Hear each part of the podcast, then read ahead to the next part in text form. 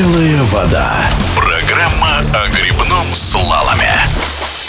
Таджикистан Слалом Open, первый международный турнир по грибному слалому в Душанбе, уже стал историей. Но участники соревнований продолжают с удовольствием вспоминать гонки на реке Варзоп, подарившие им столь яркие эмоции. Сегодня в эфире спортивного радиодвижения своими впечатлениями делятся победители мужских соревнований в классическом грибном слаломе, представители Свердловской области Дмитрий Храмцов и Никита Губенко. Первым слово взял чемпион в каноэ-одиночке Дмитрий Храмцов. В первую очередь хотелось показать достойный результат и посмотреть, насколько я готов к предстоящему сезону. Готовились мы, естественно, в составе сборной, но под руководством личного тренера. Что касается заездов, первый заезд выдался, можно сказать, обкатывающим и разминочным, так как это первое соревнование в сезоне. Иногда тяжело показать с первой попытки все, что ты можешь. Поэтому могу сказать, что два заезда из трех получились хорошими, но со своими изъянами. А вот что рассказал о Таджикистан Слалом Open победитель в байдарке одиночке Никита Губенко турнир в Таджикистане имел международный статус и вполне оправданно. Нужно сказать, что любые дополнительные соревнования — это хорошо. Таджикистан очень хорошо нас встретил. До этого мы были тут в ноябре с командой из региона, и нужно сказать, что к соревнованиям русло заметно преобразили. В принципе, тут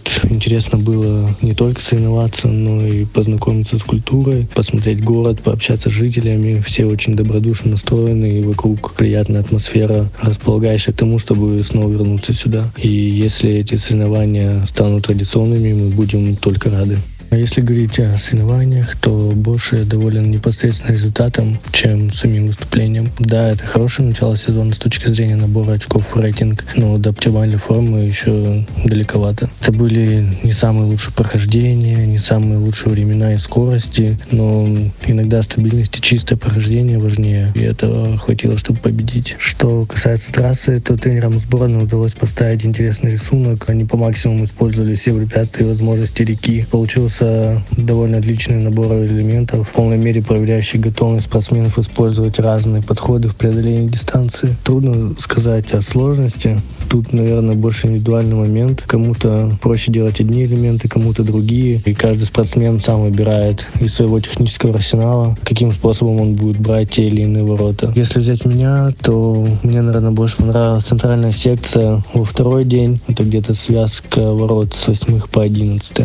После первого дня соревнований с отрывом в 2 секунды лидировал опытный россиянин, призер чемпионата мира Павел Эйгель. Ожидали, что соперник допустит ошибку во второй гоночный день и выпадет из борьбы за медали. Честно говоря, я как-то не привык ожидать провалов от соперников. Я могу контролировать только свою гонку и только то, что напрямую зависит от меня. На самом деле, по ходу дистанции я несколько раз смутился. Наверное, первый раз, когда во время прохождения вторых ворот услышал слова комментатора, что Павел уже закончил свое выступление. У меня такая мысль была, что у него должно быть хорошее время, раз он финишировал, когда я еще в начале дистанции. И потом я уже заметил его только в районе 11 ворот, подумав, черт, Паша, что случилось. Правда, в голове это звучало немного нецензурно. Конечно, после финиша я уже узнал у него, что произошло. Тут нужно сказать, что тяжелые и неудачные дни бывают у всех. Но Павел такой спортсмен, который еще и не из таких ситуаций вылезал и возвращался еще сильнее. Поэтому я точно знаю, он наверняка справится с этим. Дело в том, что когда делаешь топовые попытки, работаешь на больших скоростях, максимально плотно обрабатываешь ворота, то планка риска повышается. И, безусловно, Павел — это тот спортсмен, который старается показать все самое лучшее в каждой попытке. А как вы готовились к Такичистон Слалом Open?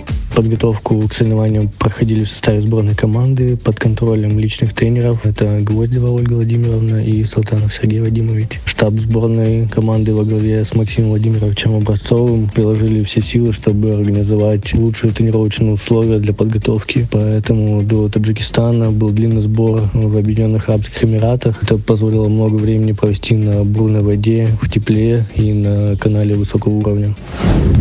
В эфире спортивного радиодвижения были победители мужских соревнований в классическом грибном слаломе Дмитрий Храмцов и Никита Губенко.